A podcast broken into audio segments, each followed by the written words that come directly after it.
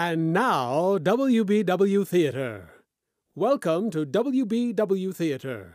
Listen to a series of radio dramas, comedies, mysteries, thrillers, westerns, all dedicated to preserving the golden age of radio.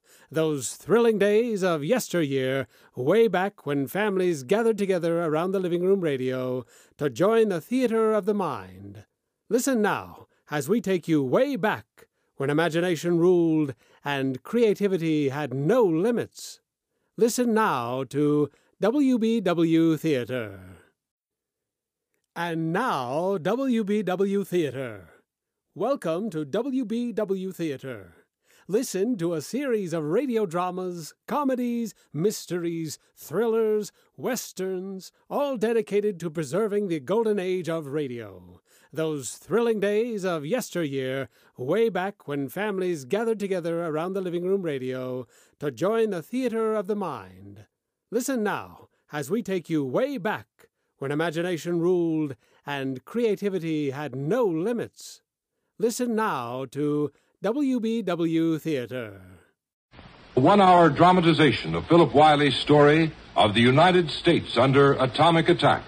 A tale of two cities, one without a civil defense organization, one with a civil defense organization. Featured in the cast are Mona Freeman and Marshall Thompson, and starred as our narrator is Orson Welles. ABC Radio and the Federal Civil Defense Organization present Tomorrow.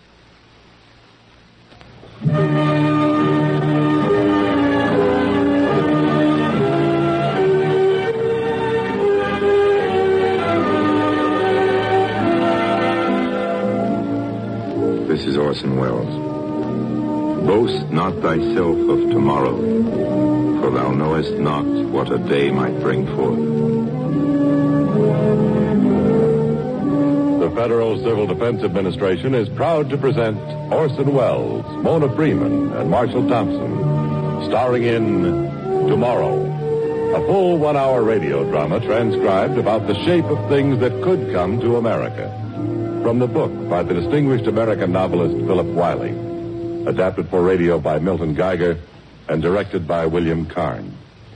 Now, Orson Welles as your narrator, Mona Freeman as Lenore Bailey, and Marshall Thompson as Lieutenant Chuck Connor in Tomorrow.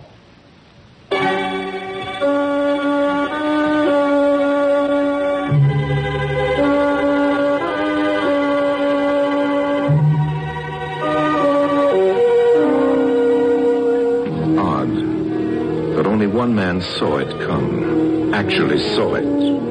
Coley Borden saw it. He stood watching it cannonade down the twilight sky to target zero and to end an entire era in human history. There's no memorial over Coley Borden's last resting place. His grave is our atmosphere, where in one split instant his molecules joined the envelope of gases that surround the Earth. Perhaps this record of the event written on the air his molecules now inhabit shall be his epitaph. So be it. Ave Coley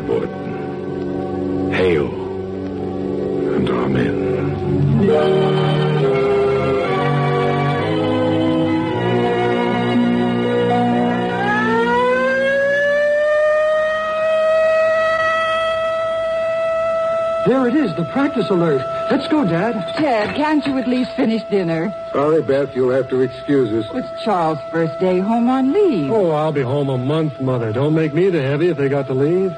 Civil defense has gotten to be a big thing with some of us, son. It's a night out. Instead of just going bowling with the boys. Upstairs, Ted. Ted mans his ham radio during the alert. Oh, well, go up and ham your radio, man. Let's go, Dad. I'm not appreciated here. Sorry, Beth. Chuck, see you later. I'm sorry, Charles. Why? It's good to see them so interested in something. then you won't mind about Lenore Bailey. She in it, too? And how? Hey, that dates you, Mom. And how?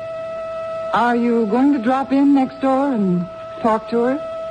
Um, any, uh, any date set for the wedding yet? Not that I know of. Well, maybe I'll just walk past the front porch and uh, whistle for her. Charles Connor, if you dare. I dare. I'm your brave soldier boy. Don't you dare. You're not school kids anymore. Well, maybe it's too late anyhow. Well, how do you mean? You say she's in civil defense, and how? I didn't hear her back the car out yet. Hmm. Uh, excuse me, Mama, will you, Mom?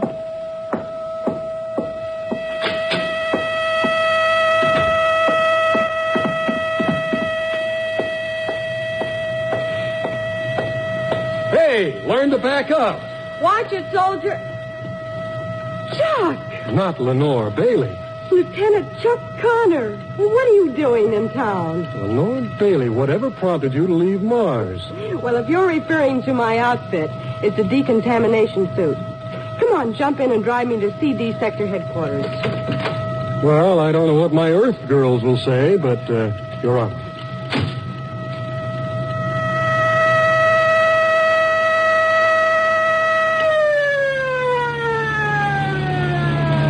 You know, anybody else in that decontamination suit would look unbecoming, but uh, on you it looks awful. well, thank you. Now, tell me about you. Oh, desk job, intelligence officer. Thanks to your degree in architecture? Uh, tell me about you and Kit Sloan. Well, I guess your mother wrote you we were engaged. Somewhat to my mild surprise. Wow. You knew I always liked Kit. Well, we dated even when I was dancing around with you. Yeah, just never thought that Kit Sloan would ever get interested in anyone but himself. Oh, that's not fair, Chuck. Of course, your being officially the most beautiful girl in the sister cities might have just appealed to his ego. Well, we won't talk about it anymore. I'm a little surprised, that's all. So was I, remember? And, um, are you happy inside of that radiation suit? Oh, very much. I majored in science, you know, before I quit college. That's not what you meant, though. Lenore Bailey, girl Geigerman. You know what I meant. Oh, here's the high school. Sector headquarters.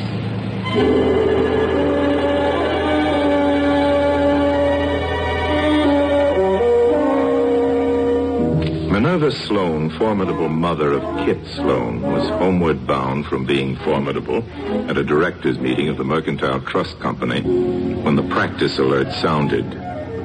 And it did ill content her. On downtown Central Avenue, traffic was stopped solid, six cars abreast. Cars had stopped, doors had popped open, and people had scurried obediently to the vaulted entries of great skyscrapers and other shelter areas, all except Minerva Sloan. She sat furiously in her limousine, being formidable. Willis, get us out of this jam at once. I'm afraid I can't, Mrs. Sloan. Then find me a telephone. You're not supposed to use the phone during an alert, ma'am. Are you in league with these doddering adult infants of play? No, no, no, no, ma'am, Mrs. Sloan. Then find a place for the telephone.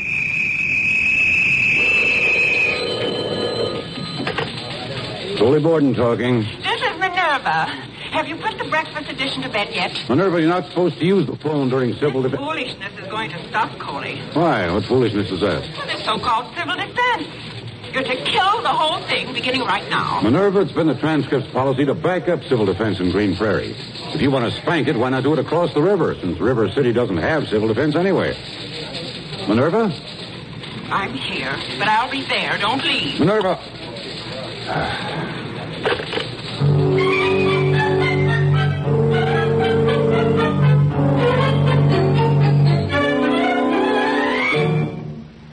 I'm a busy woman, Coley. And when I want to get home after a hard day, I want to relax with my guests and on time. But just suppose. Two of the biggest cities in the Midwest tied up for two hours, and River City an innocent bystander at that, at the evening rush hour of all times. At the evening rush hours is when a bomb is most likely to happen. Coley, do you know what I think? I think civil defense is communist inspired. Oh, Minerva, for heaven's sake. Terrorize people about a bomb attack while they're completely diverted and weakened in their effort to wipe out dangerous radicals right here at home. Now, wait a minute, Minerva. Isn't it the other way around? If you were an enemy, wouldn't you rather see us neglect our atomic defense? You bet you would. Because in a few years, you'd be in a position to say to us, okay, bums, you've had it. We've got weapons you haven't got any answers for. So now you sit still while we give all the orders. Coley, how is your sweet wife since the accident? She's moving around pretty fair now. But... Then I won't have to replace you, will I, Coley? I'm sorry you have to stay late, but make it strong, Coley. Bye bye.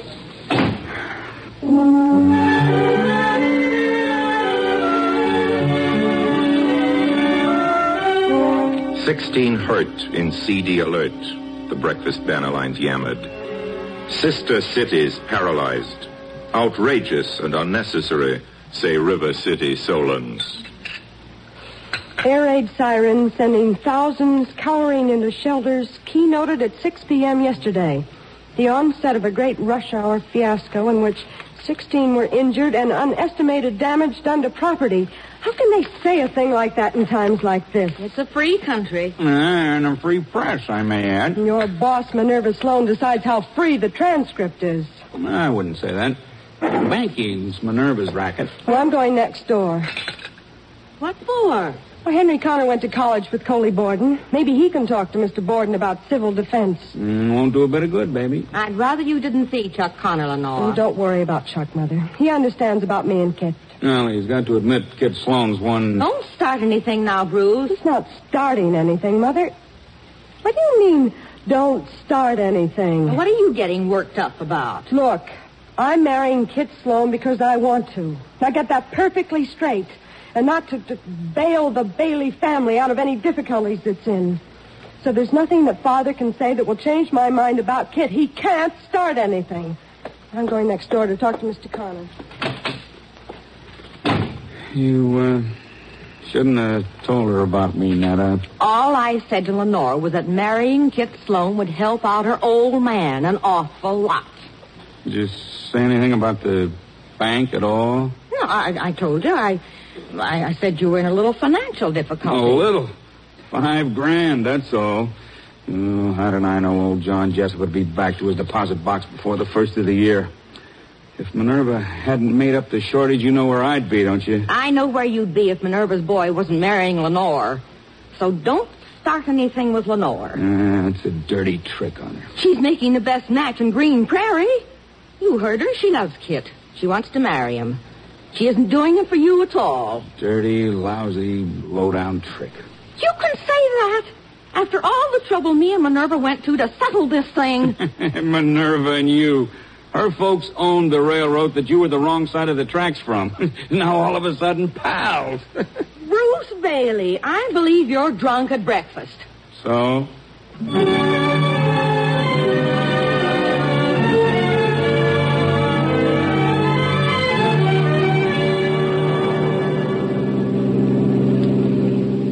Oh, stop here, Kit. Just a turn around the block, huh? I'm expected at the meeting, Kit. I'll be late. Oh, look, I hardly get to talk to my fiance. Why do you have to go to this meeting? Ask your mother. It's a protest meeting over the story in the transcript this morning. I'll be rough on Mother. She likes you. Why? She admires a fighter. Thinks you'll be wonderful for me. I'm 33, you know, I'm getting on. I, I never told you the catechism she put me through when I said I was interested in you. Oh? Grandparents long lived, how many children, state number of male heirs, how many living, etc., etc. All mothers determined to keep the Sloan line alive. Does she reckon on the even chance it'd be a girl? She reckons on your persistence. I'm not sure I like that. Well, I'm not always sure you like me. I'm a little upset over that news article today. And not because Chuck Connor is home on leave, the lad next door. No, not at all. What does he do in uniform? Intelligence. Hmm. Desk job, huh? He was too young for service in the war. Perhaps he'd have won a pound of medals just like you. Do I talk about it? Oh, I'm sorry, kid. Forgive me. Sure. See for dinner tomorrow night? Mm-hmm. Six o'clock. Okay, it's a deal. Oh, stop here, Kit. This is it.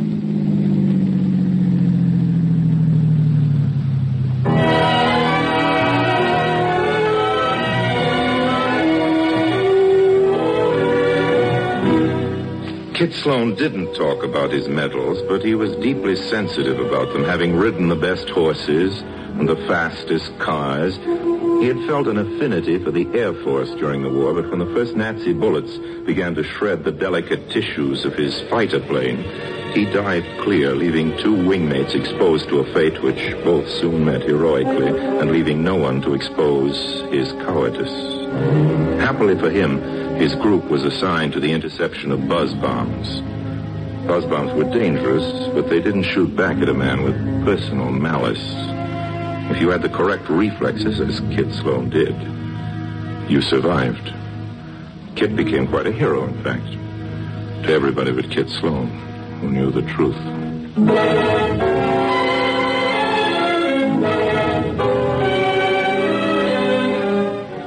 At the civil defense meeting in Henry Connor's sector, it was moved, seconded, and passed that Henry Connor, who knew Coley Borden closely, talked to Coley Borden about that damaging story in the transcript, just in case Coley wasn't entirely under the iron thumb of Minerva Sloan. And I'm worried, Coley. No turnout at all at the protest meeting. People are quitting civil defense. I'm sorry it disturbs you, Hank. It disturbed me because I begin to doubt myself and what I'm doing. I wonder, are we wrong? Should we bother to go on? And am I personally doing anything worthwhile? Are we, Coley? Am I? Don't ask me, Hank. I am asking you. Are we making sense with this CD thing? I've got to know, Coley. I, I'd hate to look foolish. You're asking me, Hank. If I were you, I'd let hell freeze over before I'd quit. Why? Because people like you are the only life insurance left to this country, that's why. The other gilt edged policies have all run out. First the friendship of the other great powers, then our lead on the bomb. Gone. Well, say just that in the transcript. I. I can't. Mm-hmm. well.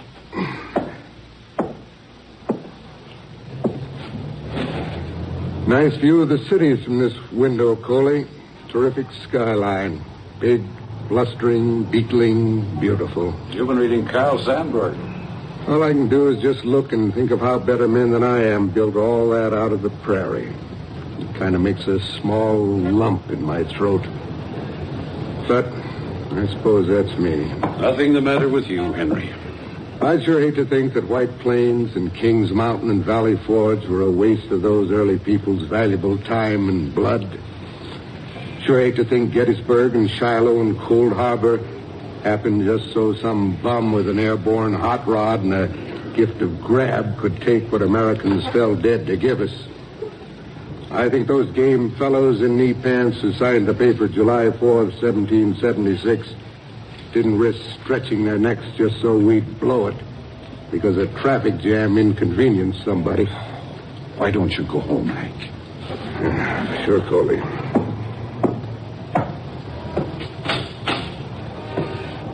It's a beautiful view from your window. I hope it stays.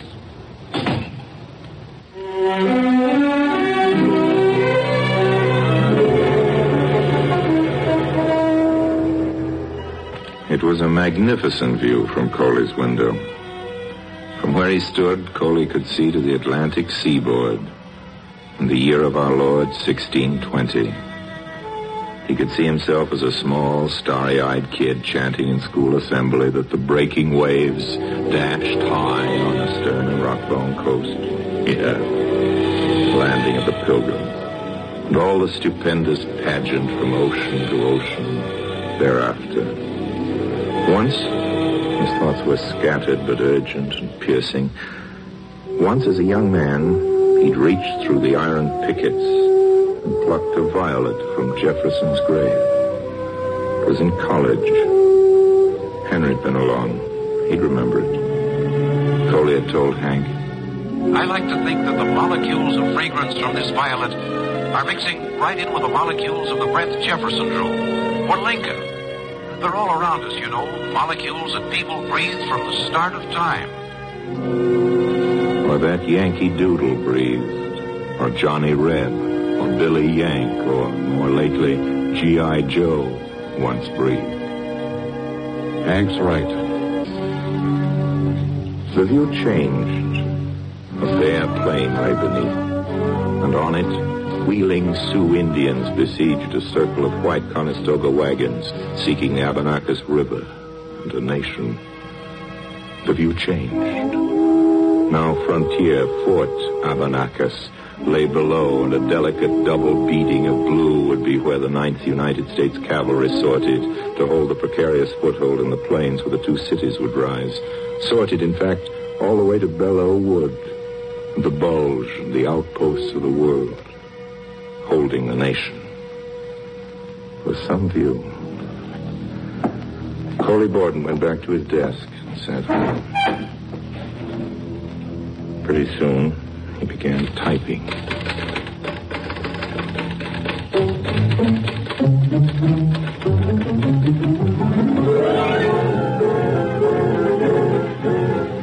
We, the people of America, have for more than a decade refused to face our real fear. We know the world could end. Several nations have perfected instruments which make that ultimate doom more likely. Drink your orange juice, Lenore. We have relied on ancient instruments of security while leaving relatively undefended and unarmed the targets of another war. Our cities. Oh, this is great. This is absolutely stunning. Farmers dig cyclone cellars and rod their barns and ground their aerials against the wild wind and the lightning. We set up levees against floods, engines against fire, police against crime. What of the peril of world's end? Honey, your orange juice. We face the age of radioactivity, the blast of neutrons, the killing solar fires with pea shooters and squirt guns. To the shattering facts of fission and of fusion, we answer, Answer with popular indifference or apathy. Ten years have gone by. We could, at vast expense to be sure, have decentralized our cities. We didn't. We could, at great expense to be sure, have built mass shelters to save hundreds of thousands of lives. We didn't. We could at least and cheaply have learned to empty our cities swiftly. We didn't. The dislocation of human beings, the drills and the inconveniences were held to be intolerable by a nation bred in dislocation and in hardship. Now the sands of a decade are run out. Wow. Strong stuff. It's terrifying. Well, it's time it was. What else, Chuck? Now we cannot challenge a powerful and ruthless enemy without venturing world's end. Quite possibly our death notice is written. Perhaps, Perhaps a few years, perhaps a few months further along the orbit of this disenchanted planet. That will do, kid. That's the final paragraph, Mother. Then our flight from reality and from the ideals of our founders will get this globe of ours torn to hot flinders spinning gases. To us citizens of Green Prairie, this promise of inferno poses a simple question. What new folly can you dream up with your coffee, your grapefruit, your first cigarette to keep yourself a while longer from facing the truth? Some powerful writing there. Oh, boy, I tell you, the CBA sure got it. Finish your coffee, dear, then hand me the telephone.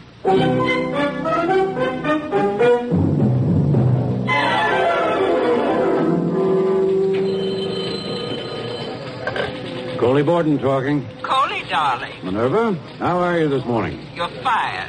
Minerva! Hello!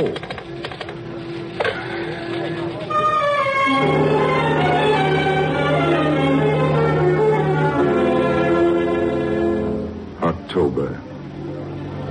A cold wind from Saskatchewan and Manitoba smelling of snow and muskeg. Chuck Connor's leave was open. He drove with Lenore into the moonlight. They park near the river, murmurous with history and the ancient dreams of long silent pioneers. Remember how we used to park here after our high school dances? Yeah? This seemed like the place to talk to you, Chuck.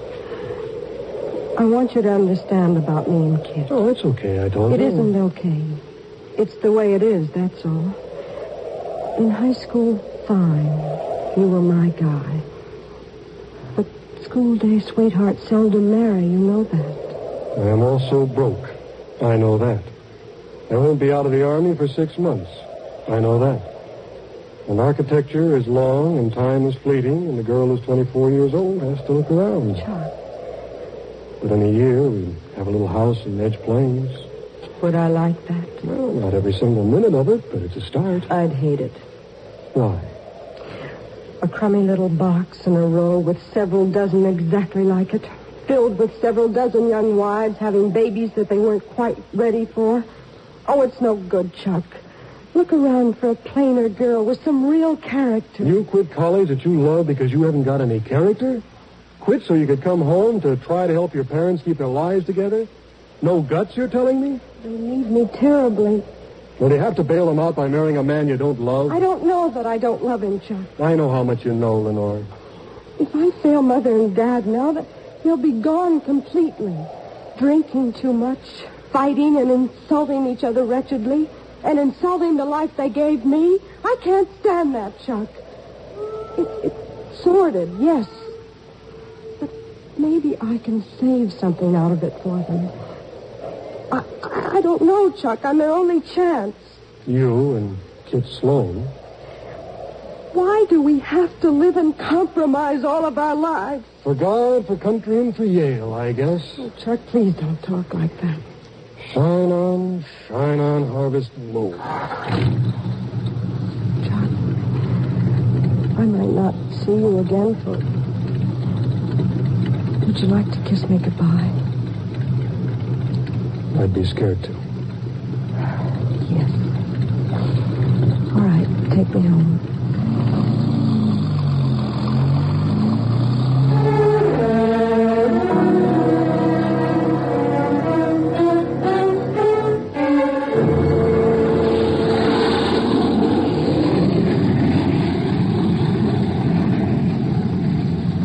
Colonel of the Texas Air Force Base waited until the still-faced man at the conference table could hear him. Assistant Intelligence Officer Charles Connor was at the table in the absence of Major Pryor. As you all know, contrails have been spotted for years over Alaska and Canada. We've known for a long time that the enemy has reconnoitered our northern defense perimeter. Lately, photographic evidence places them over the United States. Have there been any contacts, sir?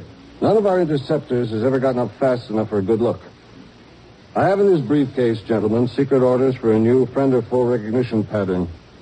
Using that, we're to keep our eyes open, photograph everything we see, and when and if you can overtake it, fire on it.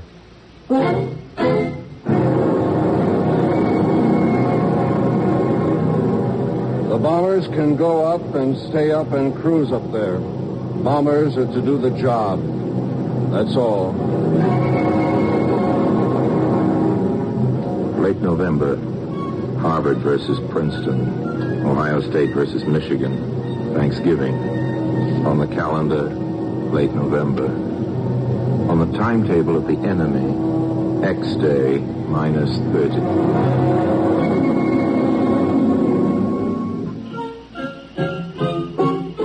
It was a beautiful, a priceless morning. Chuck was home again, home for Christmas. The knowledge of Chuck's nearness next door and his irredeemable farness once she gave Kit Sloan a date for the wedding brought a surge of decision and desperation upon Lenore Bailey. On that cut crystal last Saturday morning before Christmas, she faced her weak, scheming mother and her weak, negligible father whom she loved and told them.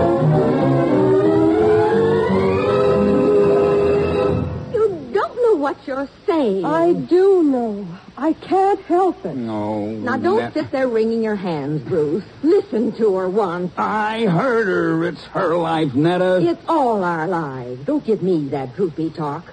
You're going to marry Kit Sloan, Lenore, and that's it. I can't marry someone I don't love. Do you know what you're saying? I mean, do you know what it means to your father? I don't know. I, I, I think so. I don't know, but There isn't any but, Lenore. Your father gambled away $5,000 at the track and tried to make it up at the bank, and Minerva Sloan caught on. oh no. These gamblers were threatening him, and they'd have killed him if he didn't pay up. Oh, I don't think they'd have gone that far, Netta. What do you mean you don't think they... You lifted Jessup's bonds, didn't you?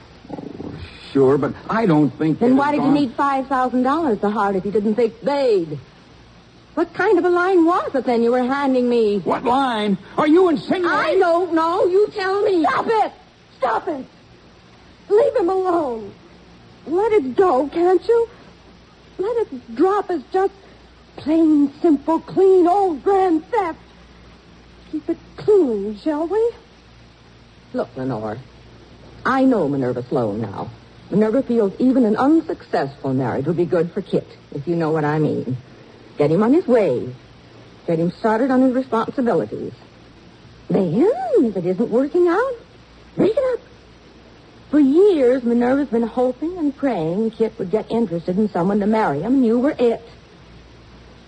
Maybe you don't understand, Mother. Five thousand dollars. Otherwise, it's five years for your dad.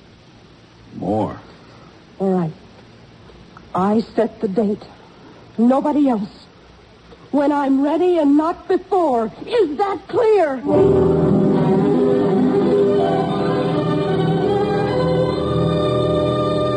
Chuck Connor avoided Lenore by crossing the river to visit Ruth and Jim Williams in River City with the family. Ruth was Beth's sister, surprised in middle life with a new baby, which, plus the season, occasioned the visit. Ruth, wise with surprised motherhood, had solemn theories about matters now. Honestly, Henry, I don't mean to hurt you, but but I just think this alarmism or whatever is bad for the country's nerves. It's certainly bad for the children. Oh, I don't see it, Bruce, and I've had a couple more children than you have. I see it, Mother, but I don't hold with it.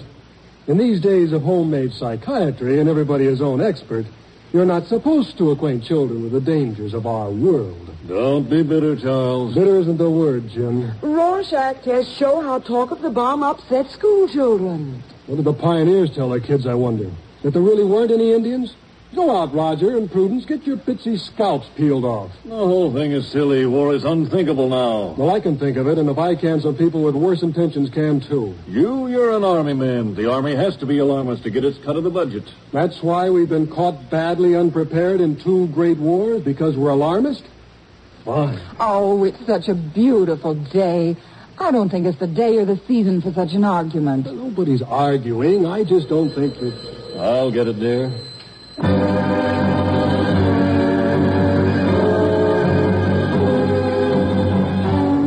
It was for Henry. He took it in the bedroom. Hello? Henry, where the devil you been? I've been here. You found me, didn't you? I've been trying for a half hour. This is CD headquarters. There's a condition yellow. What? You heard me. I've got to break off. Report at once to sector headquarters with full equipment. Well, is it is it real? I'll say it's real. Get with it, fella. Chuck, Yeah, Dad. can I see you in here a minute? Yeah, coming. Dad, you're white. That was headquarters, son. There's a condition yellow. Condition yellow. Do you believe it? Boy, you've got to believe it. Where's Ted? Outside tinkering with Jim's car. We'll pick him up on the way out. We'll tell the others it's a practice alert. Try and look natural now, will you? They waded waist high through protest and ridicule to get outside, collect Ted, and get into the car. Then they stepped on it. Chuck dropped Ted at home to man the ham radio and left his dad at headquarters and went on to Hank Field, outside of town, to report for duty. Well, people, maybe Minerva Sloan's transcript didn't murder civil defense in Green Prairie after all. It's a fine turnout. Give Coley Borden some credit. Well, it's a fine turnout and a good thing, too, because this is definitely it. The Northern Defense Perimeter reports a large flight of long-range bombers somewhere over Canada at 600 miles per hour or better. Figure it out for yourselves. And thank God we're only a Class 2 target area. Man your post. Get cracking.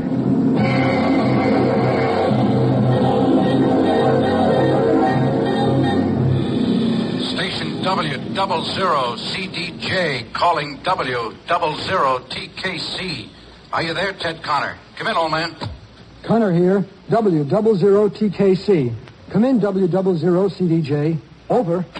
Pittsburgh and Detroit have been hit. New York and San Francisco don't answer. Inform your sectors. This is it. Stand by, W double zero CDJ. I have a call. Hello? What do you hear, son? I've got headquarters. Pittsburgh and Detroit are gone. New York and San Francisco don't answer. Good God. Is Mother home yet? I don't think so. Report to HQ. My sector is about 45% mustered. Doctors and surgeons are being the worst. We hope they're following the plan and leaving town, but we're not hearing about it. You got it? Got it. Why don't they let go with the sirens? Well, that'd be condition red. Enemy planes actually headed for us. This is a yellow. W00 TKC. Reporting in sector, Warden Henry Connor. 45% of all available personnel mustered.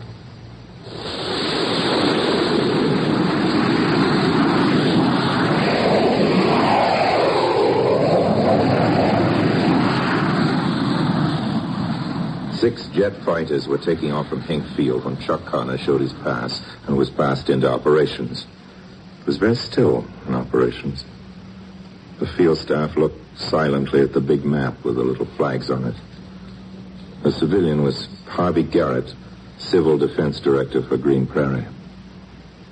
General Boyce spoke. Gentlemen, now appears that a smaller assault wave is approaching from the south. Note that it seems to have broken into three parts. Nothing is yet coming our way. Thank God for that. So far, Mr. Garrett. Uh, General Boyce, the scarlet flags on San Francisco, Detroit, New York, and Pittsburgh, what do they signify, sir? H-bombs. Some of the attacks were made and will be made by guided missiles launched from the air and homing on the cities. Now, their range exceeds our radar range of 200 miles, which would allow us a condition red for only a matter of minutes.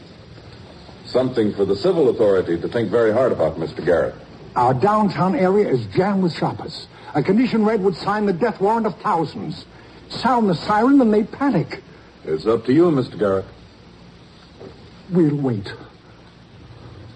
The room was still again. All eyes were on the map and on Lipton at the communications board. Silence.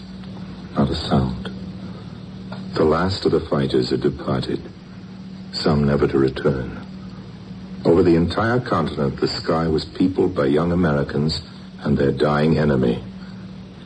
After the first half hour, the young Americans, the sophomore college fullbacks, the Merriwells, the hot pilots, the forlorn hopes, didn't bother to fire their rockets. When they saw a red star, they dived and they died, knowing that they'd struck at a target which no man could afford to miss.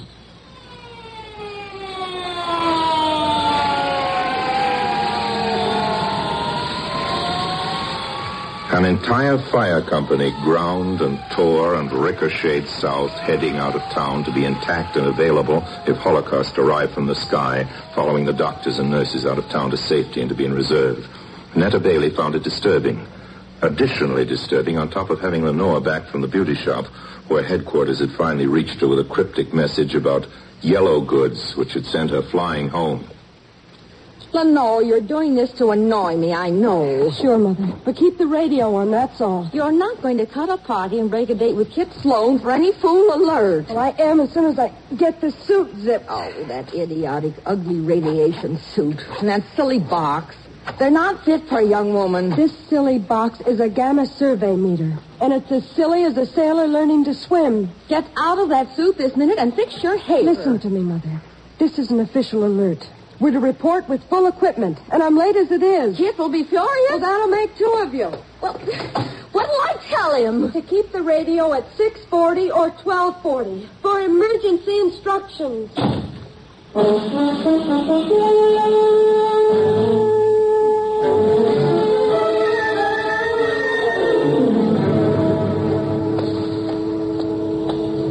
Morning, Mr. Bailey. Good morning, Minerva. What's the matter with everybody? All the tellers look bilious. Is this a bank or a clinic? And there's a yellow alert. The most terrific rumors. Enemy planes everywhere. Big cities not answering calls. I just had lunch at the Ritz, and there was absolutely no sign of any such nonsense. Well, nobody's supposed to know yet, but it's official. Preposterous. Oh, well, look at TV. They go through the motions, but nobody looks natural. They know, I bet. Just look at the TV. I will. She did. Automata simpered at her from the screen. A premonition of horror seized her. They, they do look odd. Oh, it's silly. I'm going home. I'll telephone you. She can drop dead. I'm going home. I'm the head of a family. Coley Borden, former managing editor of the Transcript, presently unemployed, took the elevator to his old offices in the Sloan building. He had a small Christmas gift for his former secretary. The smell and the sounds were fondly remembered. But there did seem to be something wrong with everybody. Where Chuck Connor stood by in operations at Hank Field, Lipton at the communications panel handed up a note to General Boyce. Gentlemen, three planes, four engine turboprop bombers now diverted from main wing. Green Prairie, River City. Probable destination.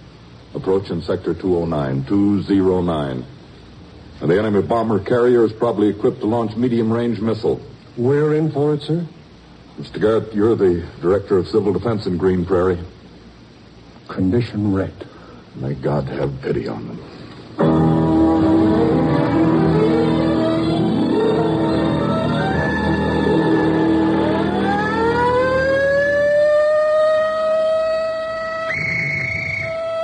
Cover. Take cover. Take cover. Nada, Nada, where are you? Turn off the gas! What's the matter with you? Turn off the gas! It's a red alert, condition red. Turn off the gas! Did you turn off the gas? The last pamphlet Lenore gave me said not to, I think. Why? Why? It's condition red. It isn't practice. It's the bomb. The bomb is coming. Oh, my God, no. Turn off the gas anyway. I'm going for water or something.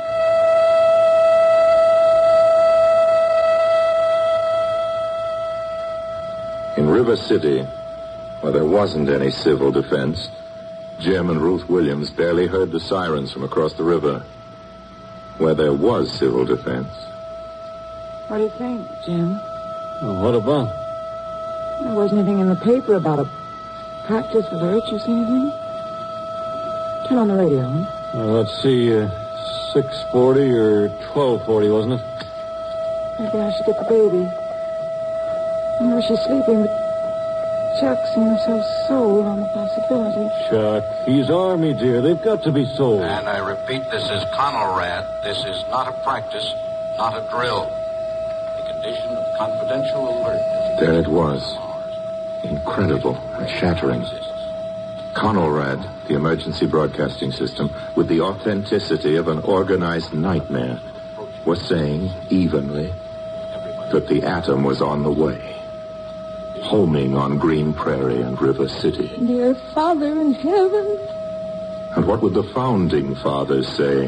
What, O Lord, against the fury of the sun and the cosmic technology of the ruthless and the despot, availeth us the Kentucky rifle, the musket?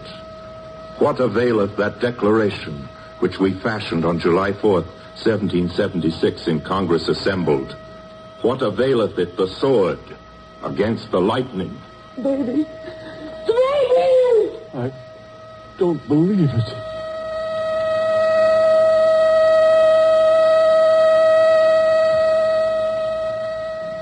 With a siren, the editorial offices of the transcript had emptied in a wild brouhaha of panicked exit. Coley Borden stood alone, looking out of the window of his former office. Bemused, he looked down at the ants in the street in an anthill upheaval. People were already beginning to die down there, just as they were beginning to die in the crush of the stairwell behind him.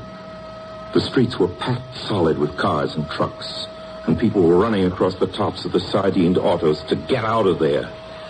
He saw a tiny purple doll of a young woman fall, and a hundred people instantly using her body as a step to the tops of the cars. Here and there, a round scarlet blob was a department store Santa Claus, clawing for his life.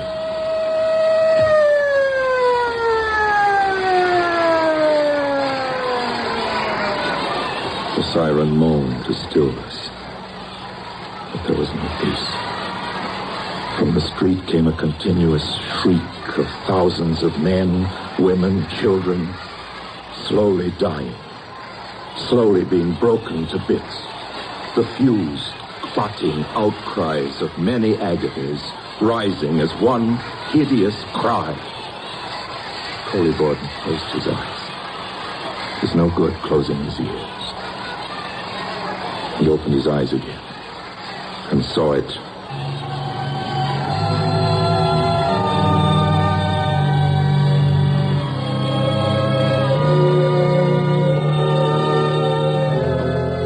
It came slanting down toward him. The long, slim, steely, monstrous dart cannonading down the sky to target zero. There it is.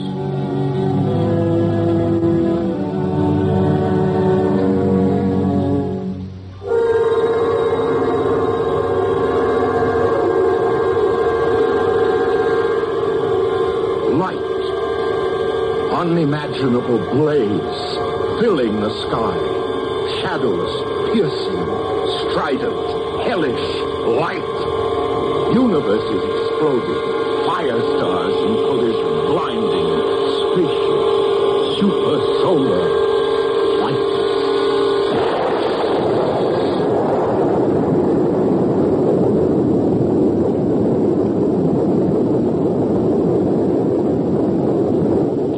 Coley Borden vanished. A gas, an incandescence, with a universal incandescence that melted the skyscrapers, dissolved their steel bones, plummeted their stone carcasses into the buckling streets. Miraculously emptied now of its frenzied crowds. Beyond the land was in convulsion, surging with heat and twisting avalanches of blast. At zero was zero. Nothing. A flat, blinding desert of incandescence. Over it, glowing a toxic lavender and orange, the fireball raced upward, up over the ghosts of the Cheyennes, the Sioux, and the 9th United States Cavalry, and ancient struggle, the buffalo and the hungerers, and the long, long lines of covered wagons seeking a nation.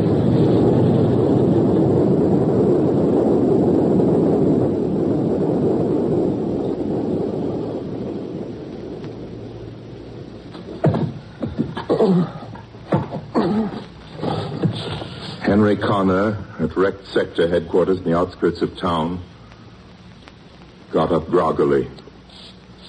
Bricks still cataracted into the schoolyard. People moved. People didn't. Two men in white tin hats weaved toward him. I'm all right.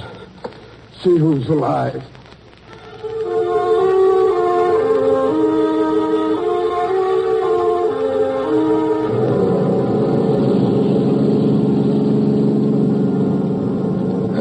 Hint of danger, Kit Sloan had circumspectly tooled his sports car into the country and opened her up. The city was far behind him when the light seared the sky.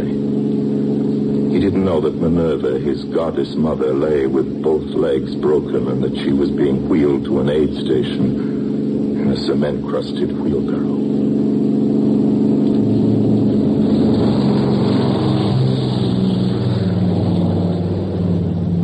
Astonishingly, Civil Air Patrol already had planes in the air, assessing the damage, directing the rescue. Astonishingly, things lived, thought, acted. Incredible.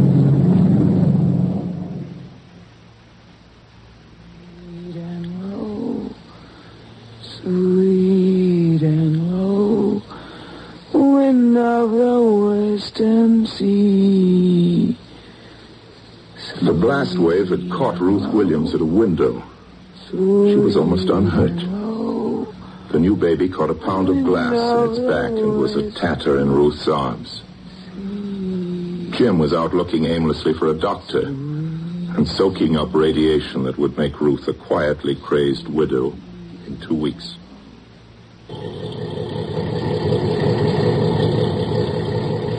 Lieutenant Charles Connor, assigned to auxiliary police duty on a weapons carrier, found his dad in his sector and they took time to share a cigarette. Last I heard, the District of Columbia was just a white hot saucer. What about. The president is dead. Yeah. most of his cabinet, most of Congress. We were lucky. Los Angeles County, a, a bowl of hot gravel. Nothing. We'll be looking at old movies for a long time. He shot a couple of looters. Poor guys. Probably out of their heads. Lenore's dad was one of them. Bruce? Oh. I didn't know until after. It was almost as though he, he wanted to be shot.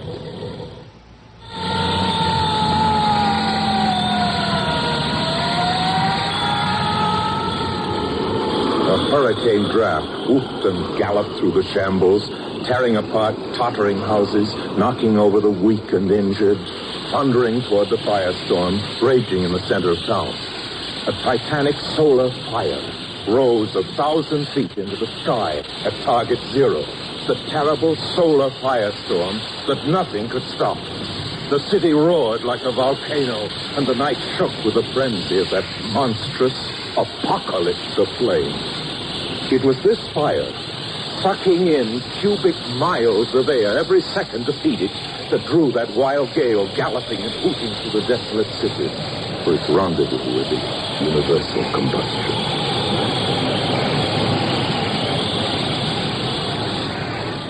The wild wind plunged toward the fire to its destruction. The wild mob plunged away from it. For here it was. Here was the gigantic panic. Uncontrolled, hideous, that the experts were sure could never happen.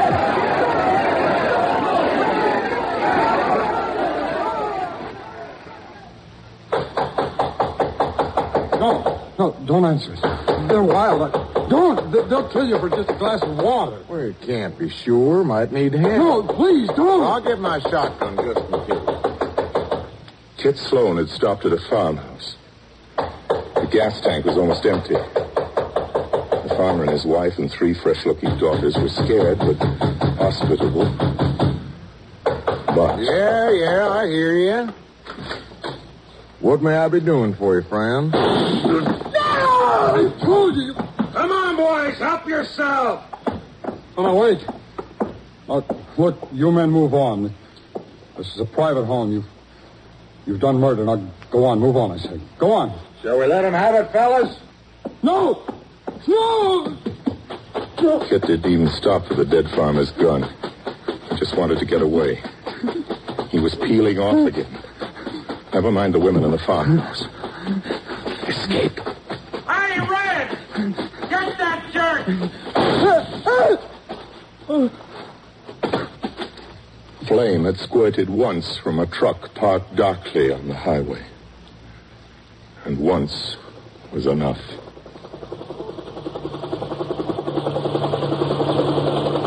Overhead, a helicopter windmilled toward the shambles. Under the civil defense crash plan, food was being flown in. Parachuted down and more coming. Every trained person who could help was pouring into the sister cities. Food, medical supplies, men, wax, and even waves. Communications and signal people, doctors, nurses.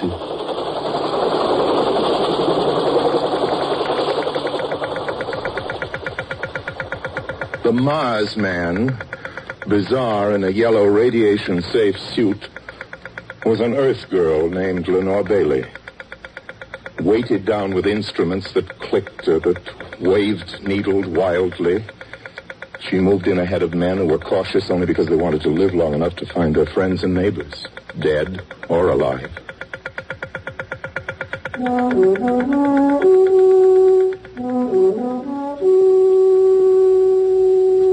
a little mountain outside of Charlottesville, Virginia, several men gathered in a large and famous shrine. It belonged to a former president. The house was Monticello, on Thomas Jefferson's beloved Little Mountain.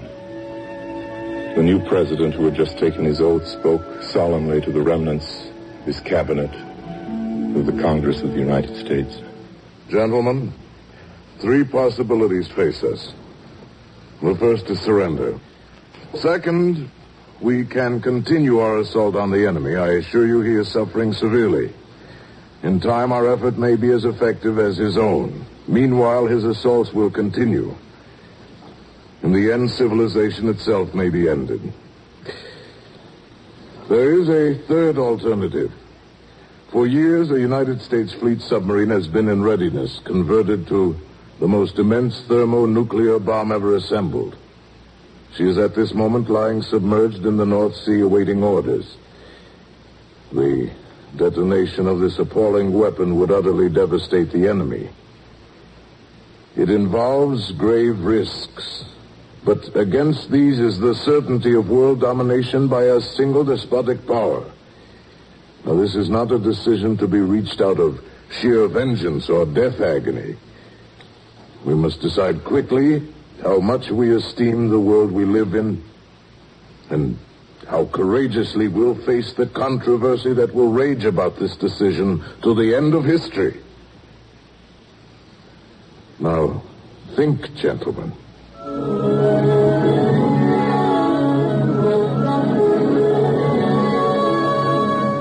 They could have seen it from the planets.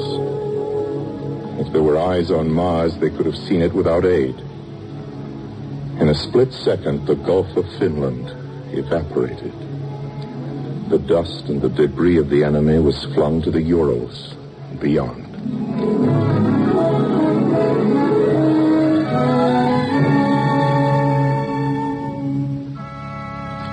Some of the American cities came back.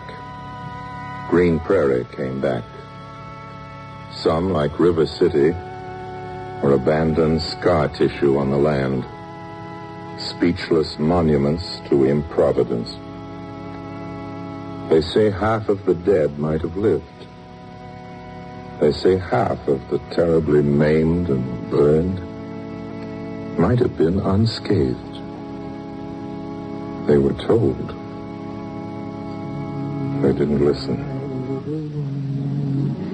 Sleep, my pretty one. Ruth Williams still believes that it is that perfect gem quality Saturday morning before Christmas. But the baby is in her arms. And that Jim has just stepped out for a few cans of cold beer. And will presently be back. Tad is thinking of entering medical school. Wonder should he get married, though. Lenore already is married. Mrs. Charles Connor faces the aftermath of Armageddon like the women who came to the River Abenakis in covered wagons. Dr. Lister says that a quarter of the babies by raid mothers don't quite make the grade. I'm afraid I caught some of the irradiation, Chuck. Yeah.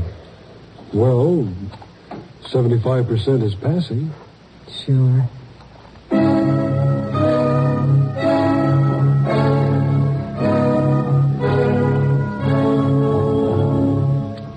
What, O Lord, against the fury of the sun and the cosmic technology of the ruthless and the despot, availeth us the Kentucky rifle, the musket, and the naked faith and valor of our forefathers? What availeth that declaration which we fashioned for freedom in July 1776 at our lives' jeopardy? What availeth it these sacrifices and the sword of yesterday against the lightning of tomorrow?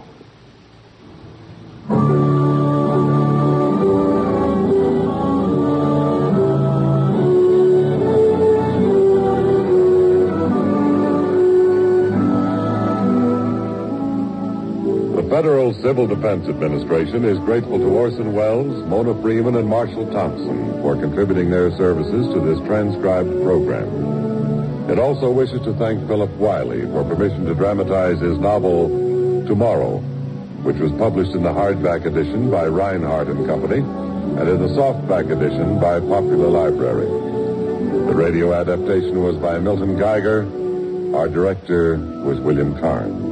Original music was composed and conducted by Albert Harris. Cornwell Jackson produced. Your announcer, James Wallington.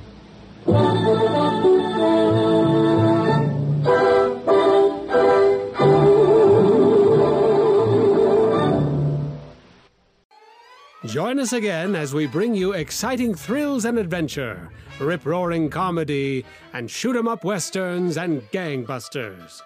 Next time, when your imaginations will be invited into the theater of the mind with WBW Theater. Join us again as we bring you exciting thrills and adventure, rip roaring comedy, and shoot 'em up westerns and gangbusters. Next time, when your imaginations will be invited into the theater of the mind with WBW Theater.